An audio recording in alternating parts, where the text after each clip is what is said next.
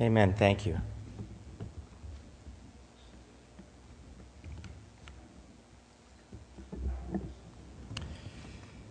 How many of you have your Bibles this morning? Aha. Amen. Pastor had his up first. Did y'all notice that? Amen. Amen. Okay. Well, you know, I, I mention that only because I, I have seen and observed people come in without their Bible or, or, or their electronic device or their Nook or their iPad, where you could, that works just as well too. You can follow Scripture that way, but uh, it's really important to be able to reference Scripture uh, in front of you and, and preferably take notes too. I mean, that's, that's why we do this. That's why we, we come here because we want to share God's Word, and I just want to make sure that everybody's on the same page with that. Um, I think it's really important to do that so you can come back and make a reference to what was said, just like the Bereans do or did, to make a reference to what was said to see if what was being said was true. Because that's really important to be able to do that. Amen? Amen. Okay, let's look to the Lord. Father, we just thank you for this time that you give us to look at what your word says to us. We thank you and praise you for information that we can use when we leave here, information that we can use when we are interacting with other people. We thank you for your presence in all these things, and we ask that you bless us and keep us. Give us the ability to speak boldly your name when called upon. And we give you praise and thanks in all of these things in Jesus' precious name. Amen. My wife and I presently go twice a week to the place where she had to go through physical therapy after injuring her back last year. And thankfully, you know, she's healed from the injury. And, you know, we go there to exercise and stay loose through what is termed a wellness program. Along with both of us at these workout sessions where you're using a treadmill and a sit stepper, a weight machine, a stationary bike, are other people presently in therapy from recent injuries. The difference between wellness, or being in wellness, and physical therapy is that wellness means you work out on your own, while a certified instructor closely monitors you or those people who are under physical therapy. They have an instructor, they have a person who actually looks after them. Physical therapy requires a close monitoring of the person who is in rehabilitation by the instructor. There has to be a clear communication of what exercises need to take place in order for the injured person to heal as quickly as possible. And especially because there are a fixed number of weeks that that person can actually receive treatment under a doctor's care. You only get a certain amount of time when you're in physical therapy before the time runs out where it won't be paid for anymore by your person who's your hospital or your health provider. So the instructor has to give instructions that are easy to follow and understand. And the patient also needs to be very clear as to the limits of what they can do in their recovery. Both persons need to communicate well with each other in order to ensure that the recovery is timely and effective. Now, when we look at this type of communication, we see that there are positive results when both persons are cooperating and responding to questions and comments.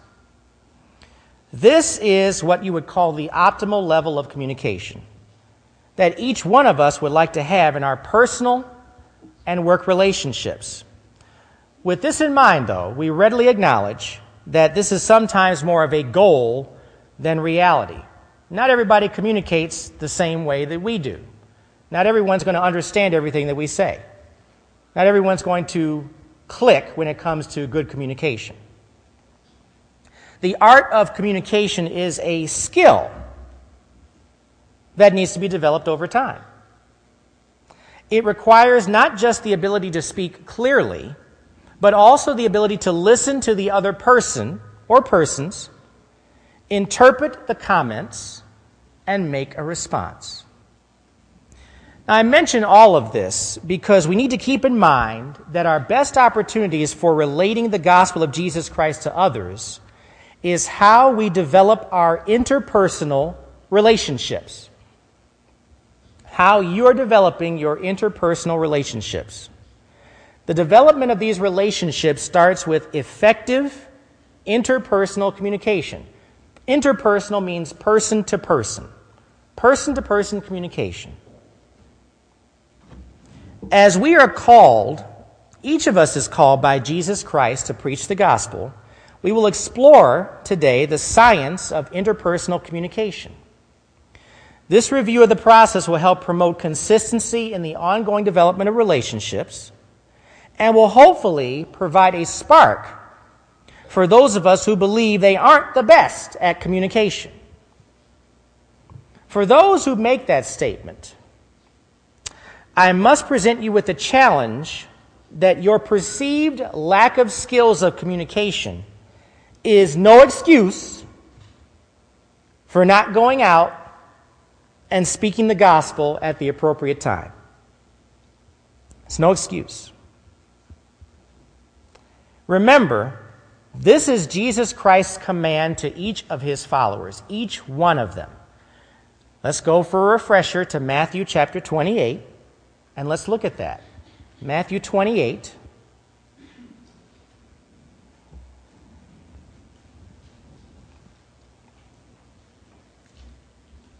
And note that when Jesus makes this command, he doesn't say the best speaking people are the ones to go out and do this. He's saying everybody. So I'm making it very clear that those of us who have perhaps a degree in communication versus those of us who are just getting into school or grade school or high school, you're no different. Each and every one of us are on the same level when it comes to this command that Jesus Christ gives us. In Matthew 28, verse 18, it says, Then Jesus came near and said to them, All authority has been given to me in heaven and on earth. Go therefore and make disciples of all nations, baptizing them in the name of the Father and of the Son and of the Holy Spirit, teaching them to observe everything I have commanded you. And remember, I am with you always to the end of the age. That's for everyone who is a believer in Jesus Christ. There's no exclusivity in that comment or statement, other than the fact that you're a believer. Let's take a look at what happens with Moses. Moses had a conversation with the Lord about going to speak to Pharaoh on behalf of the Israelites. Moses was not confident of his ability to speak at all. Many of us may feel the same way, but God wants us to see where He is working in your communication. The example of that is in Exodus chapter 4. Let's take a look. Exodus 4 Go over, please, to verses 10, verse 10, and we'll start there and we'll re- read verse 10 and go through to verse 15. Moses is admitting, acknowledging what he perceives to be a shortcoming. A shortcoming about his ability to speak. It says in Exodus chapter 4, verse 10 But Moses replied to the Lord, Please, Lord, I have never been eloquent, either in the past or recently, or since you have been speaking to your servant, because I am slow and hesitant in speech. Yahweh said to him, Who made the human mouth? Who makes him mute or deaf, seeing or blind? Is it not I, Yahweh? Now go, I will help you speak, and I will teach you what to say. Now look at verse 13. You know, Moses basically ignored everything he just said, God said in verse 12. Said Moses said, "Please, Lord, send someone else." Verse 14. The response from the Lord is not the best, but we hear where it comes from. Then the Lord's anger burned against Moses, and he said, Isn't Aaron the Levite your brother? I know that he can speak well, and also he is on his way now to meet you. He will rejoice when he sees you. You will speak with him and tell him what to say. I will help both you and him to speak, and will teach you both what to do. Don't miss those comments. God will, in His way, provide help for you to do what you need to do, will give you the confidence to be able to speak on your own. But the bottom line is that you are fulfilling the command of God by doing this very thing. But you've got to trust Him that He's going to do those things. So, with this information, we can't use our lack of ability in speech as an excuse. Now, let's start with this, though, as a small sidebar. Education is everything. If you're going through school and you're blowing off classes, kids, about English and learning English and grammar, you're only hurting yourself. Because when it comes time for you to speak, you're going to have trouble. So you see where your education, your knowledge of the English language is very, very important in your ministry. This message is about your ministry in communication. It is a ministry that we're talking about, a ministry that we're focusing on. You don't have to be the strongest person, the most handsome individual, the most gorgeous woman, you just need to be able to speak and articulate on behalf of God to anyone who's willing to listen. That's what you need to be able to do. Your communication is a ministry. Let's not leave out those persons who are young believers, young believers in Jesus Christ. With the proper focus on God in the process, young believers can proclaim the gospel just as well as seasoned believers, us old timers. In fact, it's probably better that they do to younger demographics. They can probably even do it better than I could.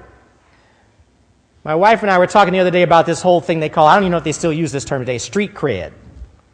Street cred. Everybody hear that? Well, on a scale of 1 to 10, my street cred is probably like a minus 3. Because when it comes to relating to young people, here I am coming along, speaking the way I'm speaking, hair is all gray on one side, mustache all peppery. Young folks look at me as an old dude. But, amen. But they also see respect. Because I'll testify to this too. When we go to the skating rink, and Lynn and I are around, we're skating with people, you know, we're in our 50s and we're rolling, okay? And they're in their 20s and they're rolling. But they will come up to you and shake your hand and say, How you doing, sir? Like, who's calling me sir? But that's a sign of respect. And that's a sign of credibility. And guess what? Because I'm rolling with them and they're doing the same thing, we have a point where we can have a communication if we need to. Ain't got no street cred, but I can roll a little bit with them. So that does mean something. So, your effective ministry in general, I'm going back to the young people again here, requires preparation.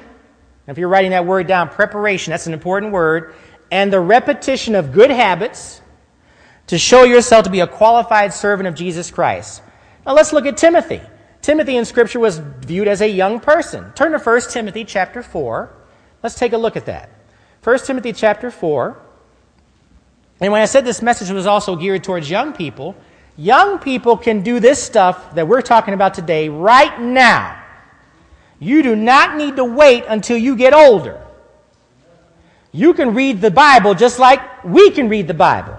You can see what Scripture says just like what we are seeing. Now, you may need a, little bit of help with understanding some scriptures every now and then, but if you got a nice, easy to read Bible, you'll be okay. And you start asking questions, and we'll help you out with that. But young people can be doing this thing about ministry of communication right now. Right now. You get that? Right now. Okay. 1 Timothy 4, verse 11 says, Command and teach these things. Let no one despise your youth Instead, you should be an example to the believers in speech, in conduct, in love, in faith, in purity. Stop right there. If you're being an example, just like we talked about fathers being an example, you as a young person can be an example amongst your peers because you're doing these very things. You will stand out for the right reasons. You know, most folks go out of their way making trouble for other people, standing out for the wrong reasons. You know, just doing weird stuff like shooting spitballs in the classroom or putting gum on the seat of a teacher so he sits down on it or pulling somebody's pants down. I don't know, just dumb stuff like that. Pranks all the time. Standing out for the wrong reasons. You don't have to do that. You can stand out for the right reasons by doing these things being in conduct, in faith, in love, in purity, being a positive example. That's what fathers are to do. That's what kids should do. That's what the ladies should do too. Amen? Verse 13 Until I come, give your attention to public reading, exhortation, and teaching. Do not neglect the gift that is in you. It was given to you through prophecy with the laying on of hands by the council of elders. This is uh, Timothy being referenced. Practice these things, be committed to them, so that your progress may be evident to all. Pay close attention to your life and your teaching. Persevere in these things, for by doing this you will save both yourself and your hearers. Preparation, repetition of good habits. Doing the right things like this over and over and over again. It's an influence. It's a positive influence for those around you. You are laying the groundwork now for being that person who can be approached and asked questions about Jesus Christ in the future. You're laying the groundwork. That's what you're doing. Your preparation in communication starts with laying the groundwork. Starts with going to class, learning what's in the classroom, and also picking up that Bible and reading it, seeking questions, seeking guidance. Whether young or old, a believer will grow in his or her ability to minister other, to others with practical experience and consistency. Today, we're going to look at five different areas that will promote effective interpersonal communication to the gospel of the gospel to others. Excuse me. The first area, and these are all going to start with a word or a phrase that begins with the letter A. Very clever, right? No, just something inspired by God, I'll be honest with you. Uh, it really is. God is really good when He gives you information. First area starts with something very important in the model of effective, effective communication. Number one, your attitude. Your approach is reinforced by your attitude. Attitude. Now, you've heard about people having a good attitude, you've heard about people having a bad attitude or an attitude problem. Well, we'll talk about both. Your attitude each and every day is your daily perspective on the importance of the day. Your attitude affects everything you do. It impacts your outlook on life it has a profound effect on your ministry of communication. Do you wake up each morning ready to take on the day with a fervor? Or do you approach the day with dread and trepidation? Let's not gloss over your approach when you wake up each day. It's really important. Your day if you have a great attitude, should start with a thank you, Jesus, for allowing me to wake up this morning. That's a big amen. Say it, everybody. Big amen. Amen. Because it's true. If your attitude is such that you can't be thankful for even getting up in the morning, you already got a problem. And that goes for the young people too, because young people we don't know the number of days we have, do we? You have no idea.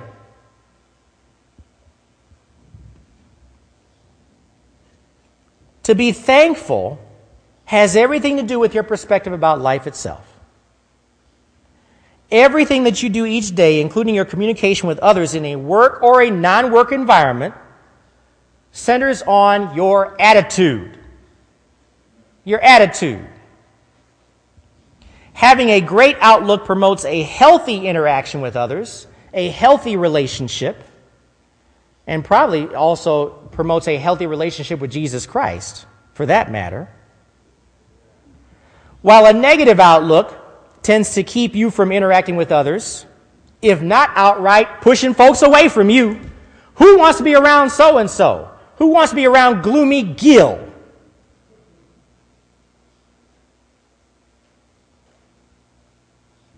Which we can make an inference that that means you have an unhealthy relationship with Jesus Christ.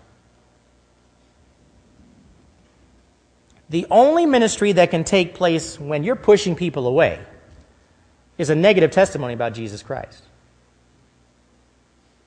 If nobody wants to be around you, nobody wants to see you, you always look angry, you always look like something's wrong with you. Who are you going to reach for Jesus? So you see, getting up on the right side of the bed and living that way does mean something. Your attitude is on display each day. Now, look, you don't need to be a perfect person. That's unrealistic. We're not talking about perfection. You need to be a human being but also be different in how people see you. People should be able to see something different about you. You smile more than some people, for example. You're more positive than other people are. When you get an environment where everybody is complaining, moaning, and groaning, here you are, Miss, Mr. Perky Positive. Well, people are going to see that and say, boy, that's a different perspective. They might look at you like you're crazy, but that's okay too. You're being positive because you have Jesus Christ in your life. They have nothing to look forward to. Understand where that negativism comes from. They're negative because they have nothing to look forward to. You have Jesus Christ. Makes a difference. Go to Ephesians chapter 6, please. When we talk about your positive approach, your attitude shapes and frames how people will see you and see you as someone who is distinct and different. Now, not better than somebody else. Big difference. Just distinct and different. Where you are approachable as a person, not so far up in the stratosphere where you can't be approached. You have to be an approachable person. How do you do that? By following what it says in Ephesians 6. Because if you're looking at what Ephesians 6 says in verses 6 through 8, you're on the right track.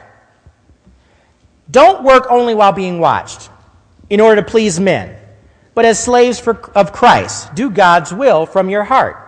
Verse 7 Serve with a good attitude as to the Lord and not to men. Look at that. Serve with a good attitude. Verse 8 Knowing that whatever good each one does, slave or free, he will receive this back from the Lord. Selfish attitudes and behaviors are commonplace today. You don't have to go very far to find somebody who's selfish. Just go out on the road right now. Amen. I'm driving every day back and forth. I drive like 45 minutes a day in both directions. And I see selfish behavior all the time. Folks cutting folks off, diving in and out of lanes, folks smashing into each other too. Selfishness is everywhere. You don't have to go far to find it. While many people are out for themselves, to be selfless and concerned for others is refreshing. You don't see it very often today. You be that person selfless, care about other people. That's how you make a difference. You draw others near to you when you show yourself to be selfless and caring for others. Flip over to Philippians chapter 2. Philippians 2.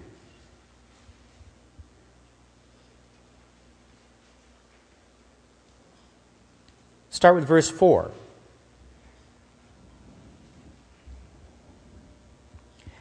Everyone should look out not only for his own interests, which is okay to do, look after yourself, but also for the interests of others. You know, this verse will stop most folks dead in their tracks. If you've got a selfish attitude, guess what you are doing? You are looking after me, myself, and I. And everybody else, you get yours. Worry about yourself. I'm going to get mine.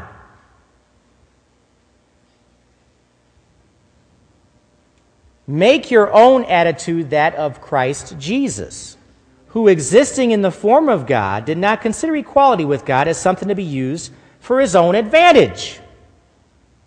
Again, you're doing what Christ would do, but you're not doing it and saying, I'm better than you because I know Jesus Christ. Something sounds wrong with that, doesn't it? That's not Christ speaking, that's Satan speaking.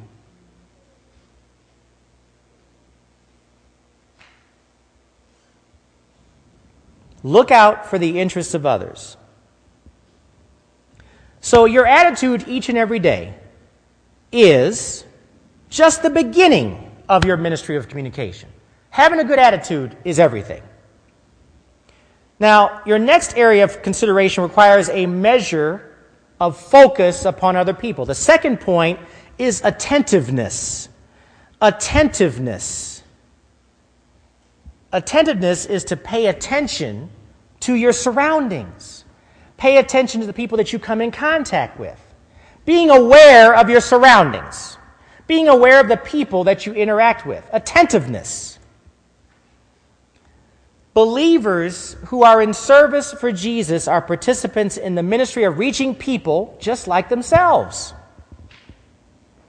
While no one is created alike, the people that we come across each day have similar hopes, dreams, fears, concerns, tragedies, and triumphs. We all are emotional people. All these things happen to each of us at one time or another. It is the things that we have in common that help us to be able to reach others for Jesus Christ. The things we have in common the things that we share. When people see your genuineness and your ability to relate to who they are, where they've come from, where they want to go, you have established immediate credibility with that person where you can share the gospel message at the appropriate time. But you've got to get to know that person to know what their hopes are, what their dreams are, what they're interested in. You've got to get to know that person.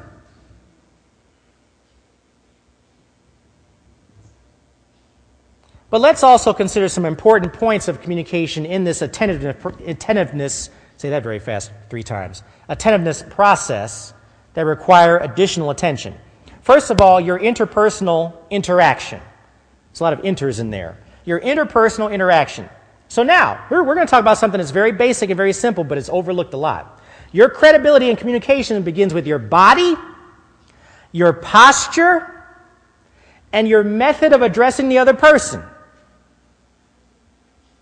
with the appropriate tone.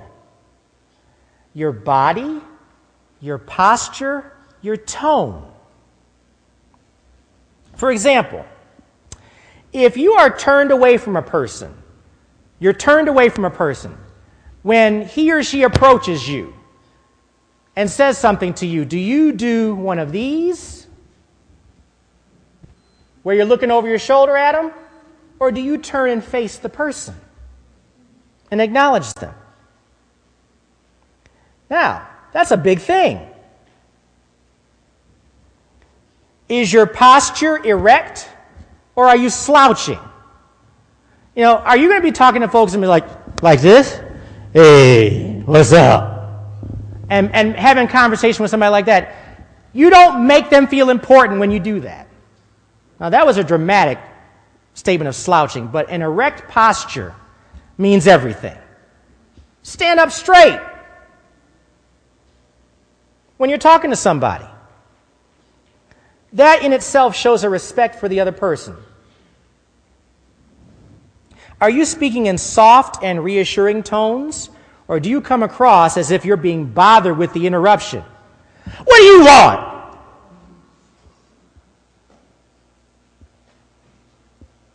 Can't you see I'm busy?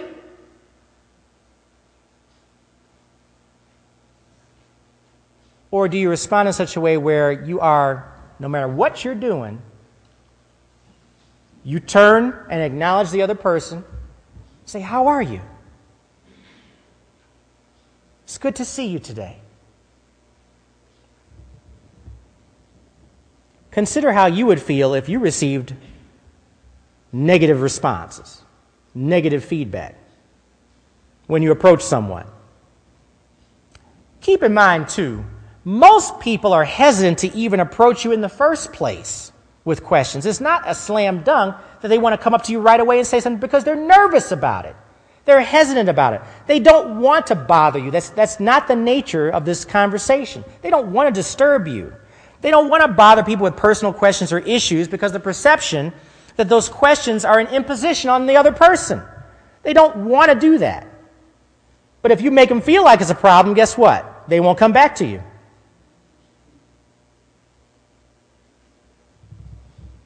A response of poor body language or a discouraging tone reinforces this very conclusion. They likely won't come back. You won't be encouraging any other opportunities for discussion. So and so is always bothering me. Which goes back to your attitude. Are you in ministry for Jesus Christ or are you out for yourself? Your body language, your conversation should always be inviting to the other person, no matter how busy you are. All of us are busy at any given moment. All of us are busy. There are going to be interruptions in what you do. Deal with it, live with it. That's life. But when it comes to ministering for Christ, guess what? What's more important? Your being busy or reaching somebody for Jesus Christ? Amen? Well, y'all so quiet about this. Like, you're going to be busy. But you can't leave out the important part that people are being sought because God put you in the position to be sought after to speak to people about Jesus Christ. Don't forget about that.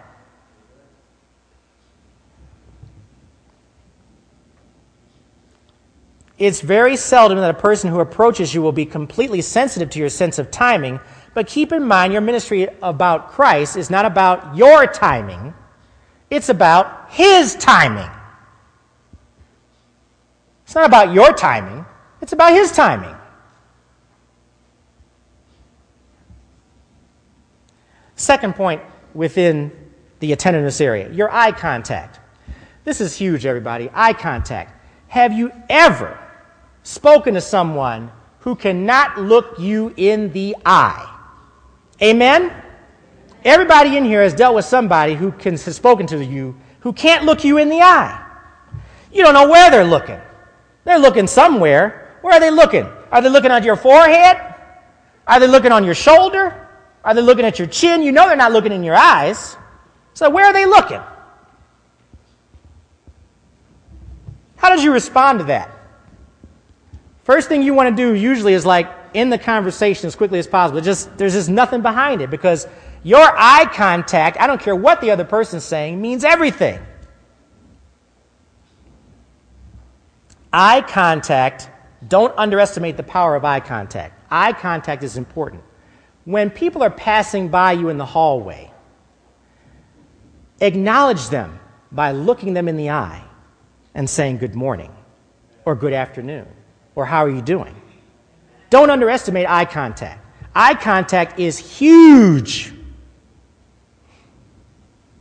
Eye contact in communication reinforces your words with confidence in what you're saying. Eye contact is huge. A lack of eye contact, no matter how sincere the words are, tends to diminish the words. If you can't look somebody in the eye, can you be trusted with the sincerity of what you're being saying, what you're saying?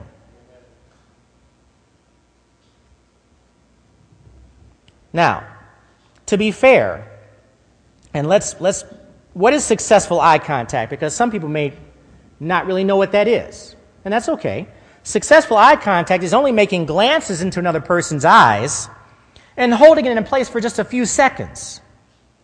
That's successful eye contact. Eye contact is not staring somebody down until you creep them out. Yeah, I mean, you, you've had people do that too. Eyes all big looking at you, you they must have lasers in there or something. Well, that's not successful eye contact. You're not supposed to be creeping anybody out.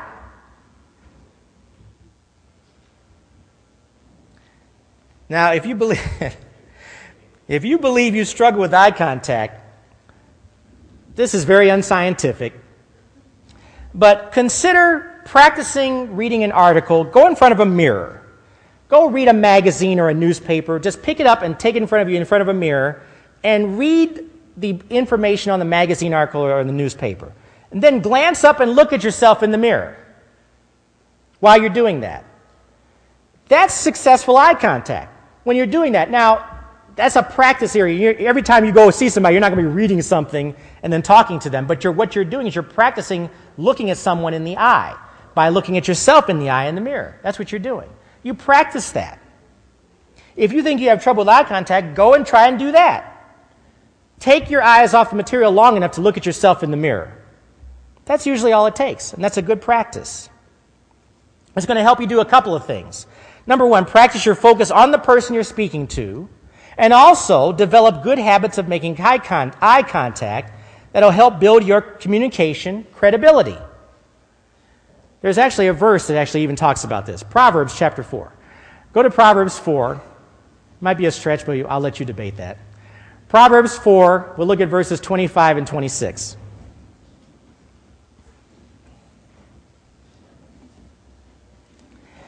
Now, you're doing this because you're speaking in confidence. You're doing things in confidence for Jesus Christ. That's the whole point of this. When you're making eye contact with someone, when you're giving them the proper attention, you're doing so with the confidence of Christ behind you in what you're saying. So this is all about your attitude, too. It says in verse 25 of Proverbs 4 let your eyes look forward, fix your gaze straight ahead.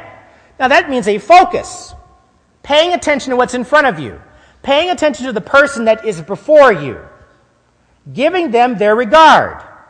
And it says, verse 26, carefully consider the path for your feet, and all your ways will be established, which means everything that you're doing is because Jesus Christ is enabling you to do it. He's giving you that confidence, but you've got to live in that confidence and do those things in your ministry of communication. Third point allowing, there's the A word, allowing the Spirit to speak through you allowing the Spirit to speak through you. Now, this is not as obvious or as practical as it seems to be. You would think, yeah, we should all be allowing the Spirit to speak through us. Guess what? It's not as simple as that. It's something you have to consciously do. Many people may get the first two areas, the attitude part, the attentiveness part, about this, but fail to impart the wisdom or information that God would have the person provide because of one thing getting in the way, and that's pride. If pride gets in the way, the whole thing is off. Before you get all puffed up because someone comes over to you for advice, like you're Dr. Phil or something, or some sort of a psychologist, before you get all puffed up about that, remember who put you in that position in the first place. Jesus Christ put you in that position to be a, an approachable person. Let the Spirit do the speaking. Go to Galatians chapter 5, please. What will help you with that whole thing about pride and feeling better than someone else, or remembering where you came from is the first thing, but also knowing that you're operating through the Spirit. You're operating in the Spirit so that you will not be in the flesh. Galatians 5:16 says, "I say then, walk by the Spirit, and you will not carry out the desire of the flesh." So we can infer with that verse, if you are not walking by the Spirit, guess what? You're in the flesh. That's what that means. The flesh will take you to places you don't necessarily want to be. Take you away from your focus on the Lord. Take you away from being this person who's coming to you for advice, and now you're taking matters into your own hands. You're not operating in the Spirit. You don't want to do that. You want to operate in the Spirit. You are allowing the Spirit to speak through you. Jesus Christ sent the Holy Spirit to be a helper for each of us to reach people. We reach others through the power and wonder of the Spirit, who enables us to speak His words. And you know what's really interesting? When you're really allowing the Spirit to work, you will sometimes say stuff you had no idea you were going to say. You had no clue you were going to say it. Have you ever had that moment where you're just saying stuff and stuff is coming out and it's profound? It's like, where did that come from? Well, it came from the Spirit.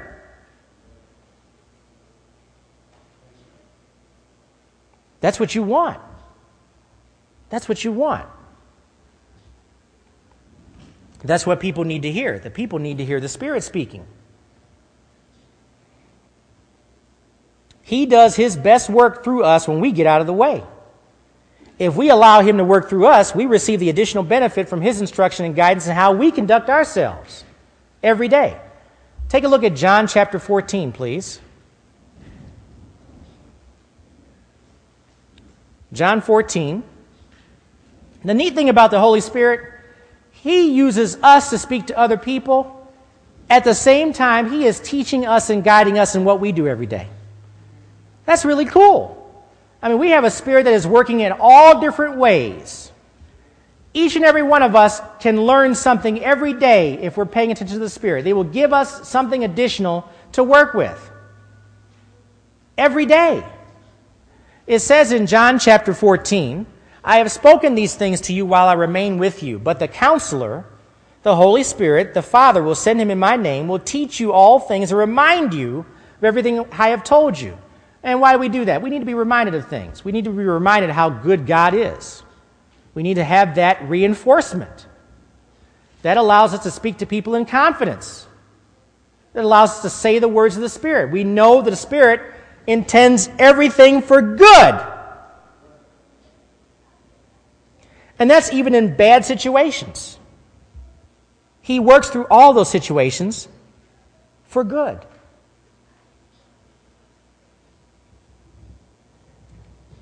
Point number four anticipate the possibilities. Anticipate the possibilities.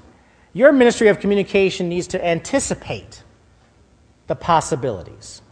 To anticipate is to be pre- prepared for the eventualities of a situation or a circumstance and being prepared to take action when the time is right. So, in other words, if you understand you're in ministry, if you understand you're in communication with people, you need to be ready to anticipate what will come from that. What will come from your interaction, your casual discussions, your conversations with people? My wife had a unique situation uh, where someone, someone from work, we, we have to assume, based upon the language, someone for her job, that they don't know the Lord they're into spiritual stuff, maybe. Let's, let's leave it there. And she said, I, and wrote, wrote my wife an email saying, I know that you're a religious person. So I had a dream last night and proceeded to tell about the dream. And the long story short is that the dream was about all sorts of turmoil and chaos going on on the ground And then she looks up in the air and sees this figure, a being with wings. And the being with wings was referenced, and she saw herself gravitating to this thing because it was very peaceful and calm. And this being was, had a reference to the name Philip. Philip. Okay? Well, the first Philip that came to my mind and that came to Lynn's mind when she saw that was the Philip that we read about in, in Scripture. The Philip we read. So she proceeded to write back to the other person and give the account of Philip and the Ethiopian, saying, Well, here's a reference about Philip. Maybe this is something that you can use and, and take that information with. And I think her response after that, after she read the whole thing, was, Thank you. And that was the end of that. Now, all you can do is go with what you know. We're not interpreters of dreams necessarily. We don't do that, but we go by key words sometimes. If something angelic is causing peace, that person sees all kinds of turmoil, they're gravitating towards it, then steer them in the direction of Jesus Christ. That's what you do. That's all you can do. You put them in that direction. You don't know where that email is going to go later on. You're anticipating maybe it will go somewhere later. So be prepared for that.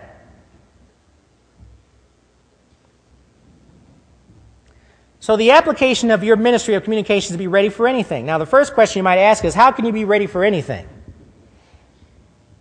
How can you be ready for anything? Well, the smart aleck, smart alecky answer that you might give to that is well, you can't really be ready for anything. But what you can do in anticipating the possibilities is to lay the groundwork. That email was the groundwork. You're laying the groundwork. You're establishing where you come from. So you no longer are you just a religious person, you're a person now who follows Jesus Christ. You lay the groundwork. Your ministry of communication includes a considerable amount of discussion about those things. Now, another thing that's really important too about this, about laying the groundwork, you don't have to talk about religious stuff or Jesus Christ in every conversation you have with people. Talk about stuff that they can relate to. You want to show yourself to be a genuine person. You should be talking about all kinds of stuff, not just about faith stuff. Talk about everything else. If that person likes football and you got football, you got something in common. If that person likes to embroider, embroid, you know, do embroidery and you do too, you've got something in common. If you like to make quilts and the other person likes to make quilts, you've got something in common. Talk about that stuff. Talk about stitchery. knit one, purl two, whatever it is. Talk about all that stuff. You're developing a relationship. It doesn't have to be always about talking about Jesus. Your anticipation is in the development of your relationship and your ongoing prayer to God and allowing the Spirit to work as you learn more about the person you're interacting with you know, it's amazing how much you'll find out about people as you're talking to them. You'll learn more things about them as you get to know them. You'll learn more about them. There might be something you'll learn about somebody you've known them for a year. I had no clue that you liked that stuff, or I had no idea you were doing those things. It might be a good idea to avoid that person who's into Satan worship when you find out about that, or have another conversation Oh, so you're into that, huh? Okay. Still a testimony there. As you learn about people, you're developing, you're able to anticipate, you're able to now be able to react or respond when the time comes. When God selects the time, he's going to give you the words to say that are going to lead a person to make a decision for Christ. Philippians 4:13 says, "I can do all things through Christ who strengthened me."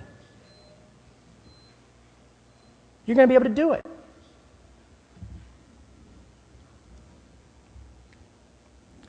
Number five. Oh, I, I, one verse I forgot. Sorry. Romans 12 2. Romans 12 2. This is something that I was getting a little ahead of myself here. Romans 12 2 is a verse that you should also pay attention to when it comes to interacting with other people. Now, this is something that, these are the basics. These verses that you're seeing are the basics. These are things that kids should be doing, adults should be doing. This is an ongoing thing that you're doing in your development of your communication. Verse, uh, Romans 12, verse 2 says, Do not be conformed to this age. You're in an age where people are conforming to everything. They're doing whatever they want to do, they're doing things how they want to do them. But be transformed by the renewing of your mind, so that you may discern what is the good, pleasing, and perfect will of God. Your ongoing prayers will give you the ability to see God working in the situation and to be able to anticipate every question and comment that will lead you to our final point. Number five, act in God's timing. Act in God's timing. Acting in God's timing.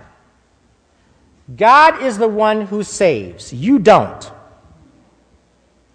God is the one who saved you. You acknowledge you needed God, He took care of the rest. But God is the one who saves.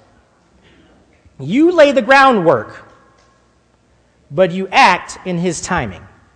There are going to be opportunities to speak the gospel message to others, but you need to be prepared for them and be ready to act according to the direction of the Holy Spirit. That's part of your anticipation. The Spirit is working through these discussions that you're having with this other person. Now, even with your anticipation of the possibility of such a conversation, it still can occur very quickly, sometimes when you don't expect it. You got to be ready. If you are in prayer continually and earnestly seeking God's help in this area, He's always going to provide you what you need. He is not going to let you down. He's going to not make you feel like, boy, you really put me out there. I know what to do. That's not going to happen. God's going to give you what you need right when you need it.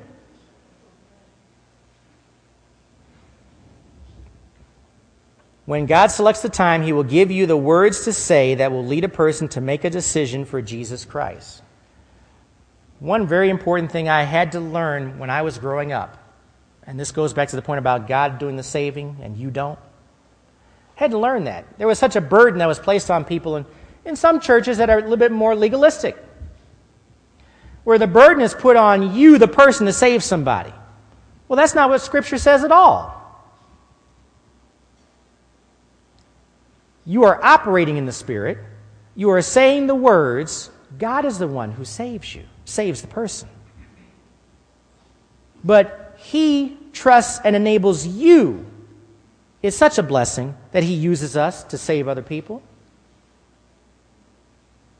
That shows how much of a value he has given to you as a person to entrust him with the gospel to reach other people.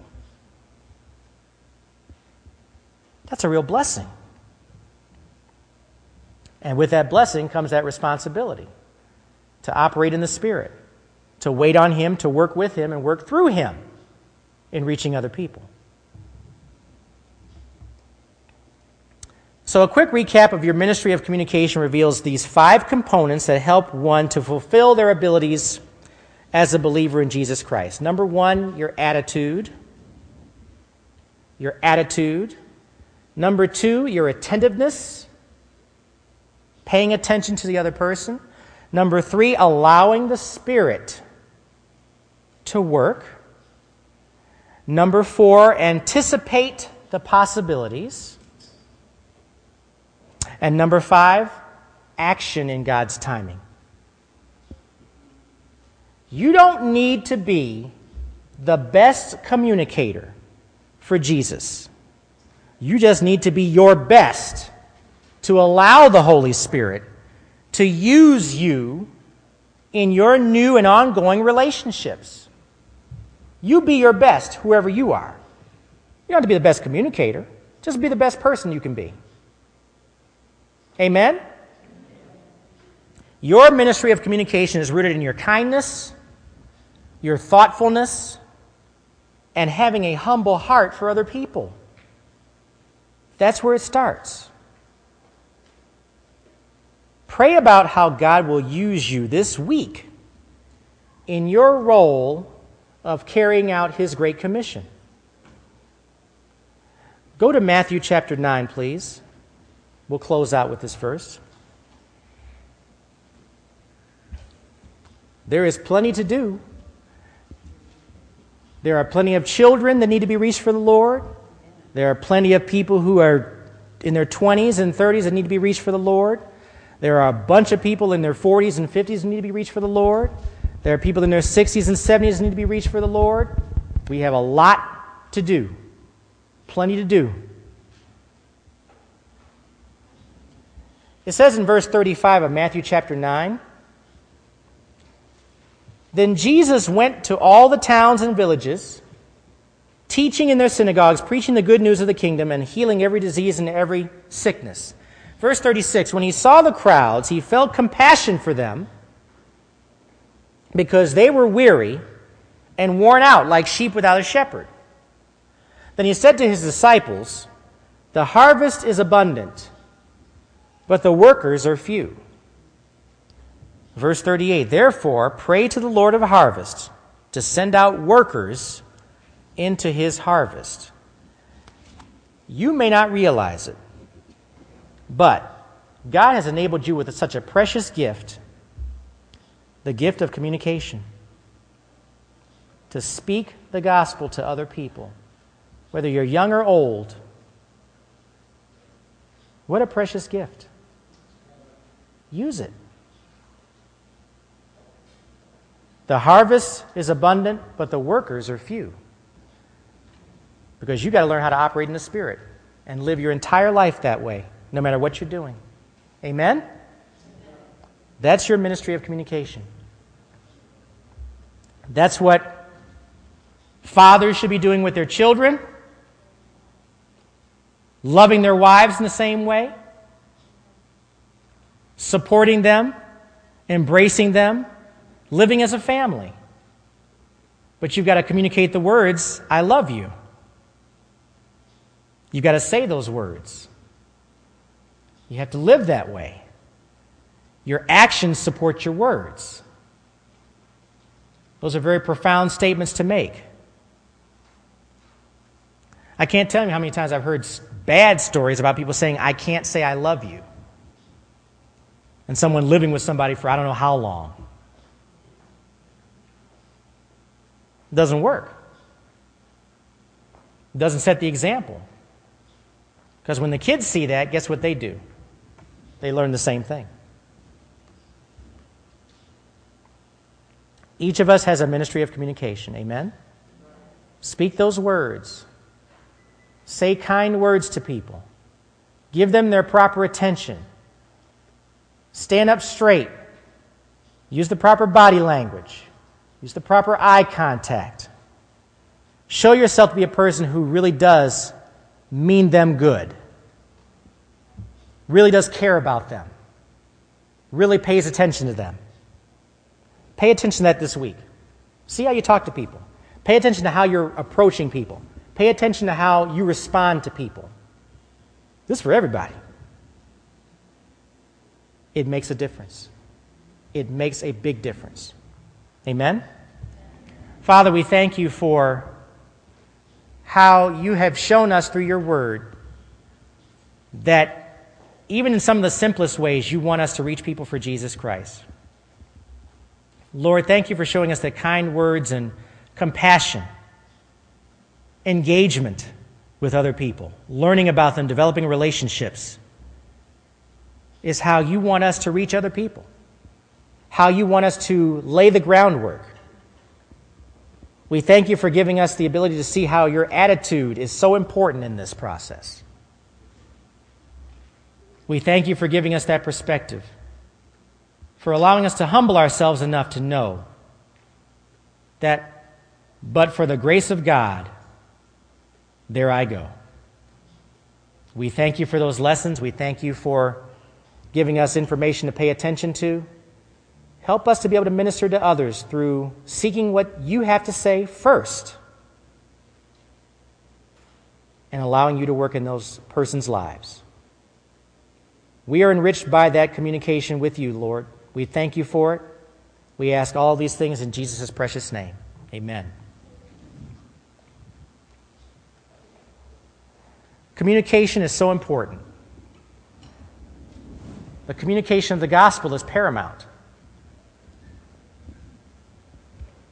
If you don't know the Lord Jesus Christ, there's not a whole lot that I said right now that makes a whole lot of sense.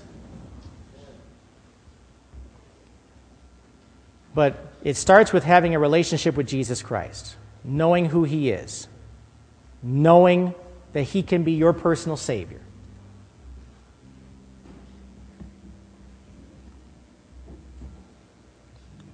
When you acknowledge Jesus Christ, the Holy Spirit immediately comes into you, where you will be enabled and empowered with the Spirit to act, to learn more about Jesus Christ.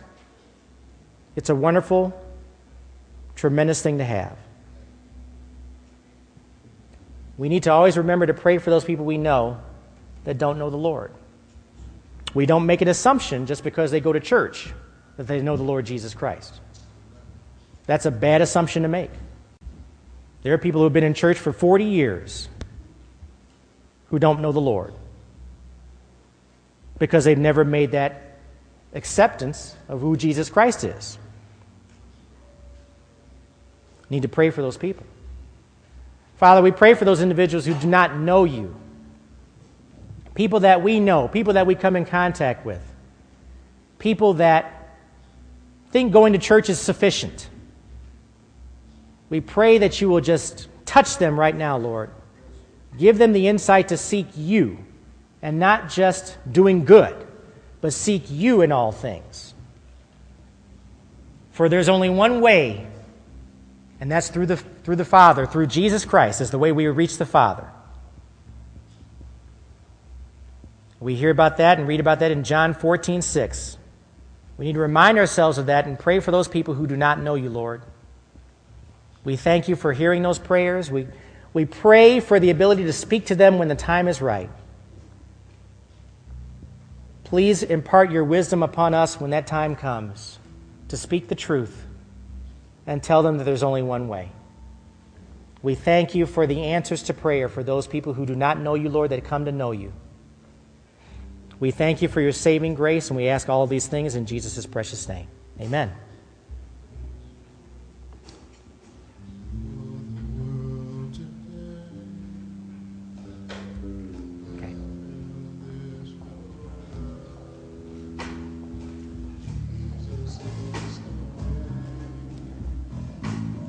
Father, we pray for this offering now that you will multiply it and use it for your kingdom. We thank you for how it will touch the lives of people we don't even know. We give you praise in Jesus' precious name.